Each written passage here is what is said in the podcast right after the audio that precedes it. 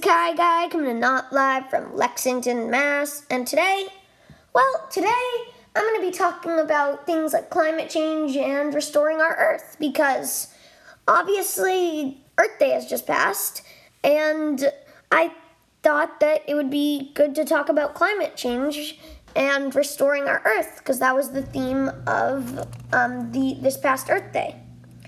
So first of all, there's a bunch of ways that kids know to restore the earth, but it's probably not enough because, like, in school and at home, we learn, like, don't waste and recycle.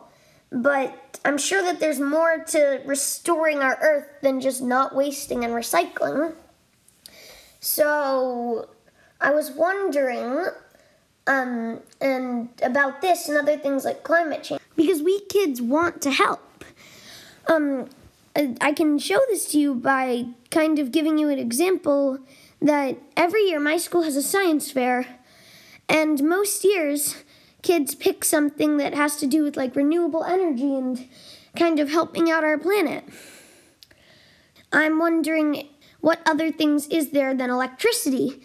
Because if you think about it, electric cars, you've got to mine to get the metal, which uses fossil fuels. And also to create the electric energy, sometimes you might use fossil fuels. Another thing for us to think about is that um, people say that all of the CO2 that's coming from the fossil fuels is bad, but it might be bad, but it also might not be because it's causing global warming.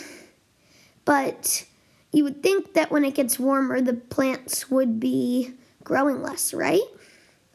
Well, no, because plants use CO2 to grow, and then they give us oxygen. So actually, the carbon dioxide isn't that bad for um, plants. So maybe Earth's gonna just figure that out. We don't know. Um, sure, we've got to try and help it, but it might not be really um, so bad that there's all this carbon dioxide.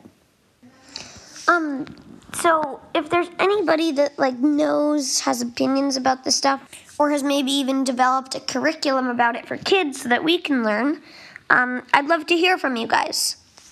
So, um, I also want you guys to spread this podcast so that people that do have opinions or something can get it and then maybe get back to me on my website, www.kaiguyshow.com.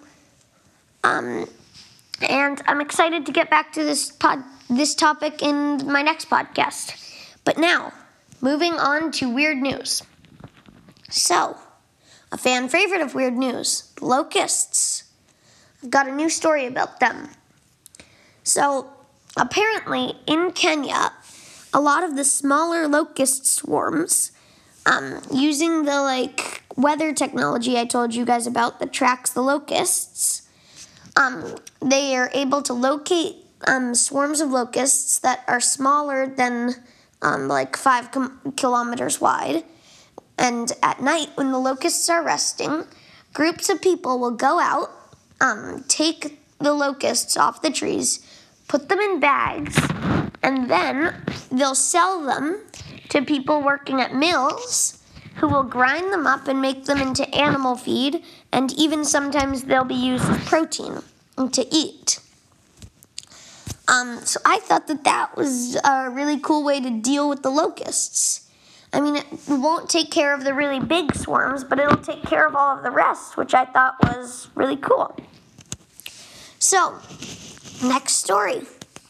Um, there was apparently somebody that was kind of jealous of the boat that was stuck in the Suez Canal because it was getting so much attention. So he decided he wanted to be like it and thought he would get attention by parking his boat in the middle of the freeway in Florida. Um, I, um, I really don't know what to say about that. I mean, that's just a little odd for like people to be doing. Now, Next story. This one is kind of cool.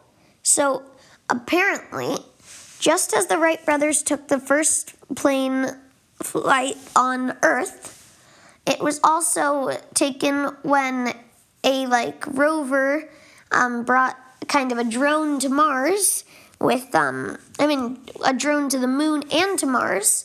They've had a little piece of fabric from the Wright brothers plane on the drone on the moon and the drone on Mars to symbolize the first flight on each planet. And I thought that was kind of a really cool symbolic thing. And I'm wondering if it'll keep going and uh, with like every planet we discover, it's just this little piece of fabric will go there. That would be really cool, and um, uh, it would. I'll definitely tell you guys if I hear anything about that. But anyways, that's all I have to say today. So I'll see you guys next time on the Kai Guy Show.